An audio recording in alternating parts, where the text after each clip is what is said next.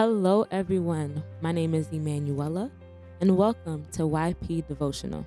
Today's devotion is titled, There is Power in the Name of Jesus.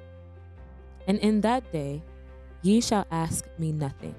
Verily, verily, I say unto you, whatsoever ye shall ask the Father in my name, he will give it you. John 16 23. All through the Gospels and the book of Acts, we see special attention given to the name of Jesus.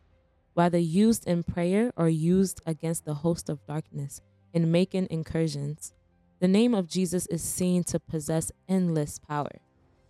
Whenever a user had faith and was bold in using it, that person had results. The integrity of God's throne is at the back of that name. There are two requirements to be successful in using the name. The first is that you must be born again, and the second is to use it in faith. When we pray in the name of Jesus, we pray according to the will of God. God has assured us that whatever we ask in that name, He will do it.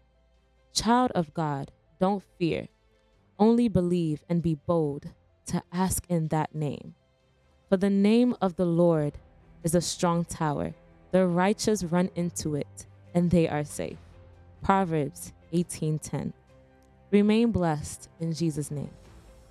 And our prayer for today is I thank you, Father, for giving me access to the name of Jesus.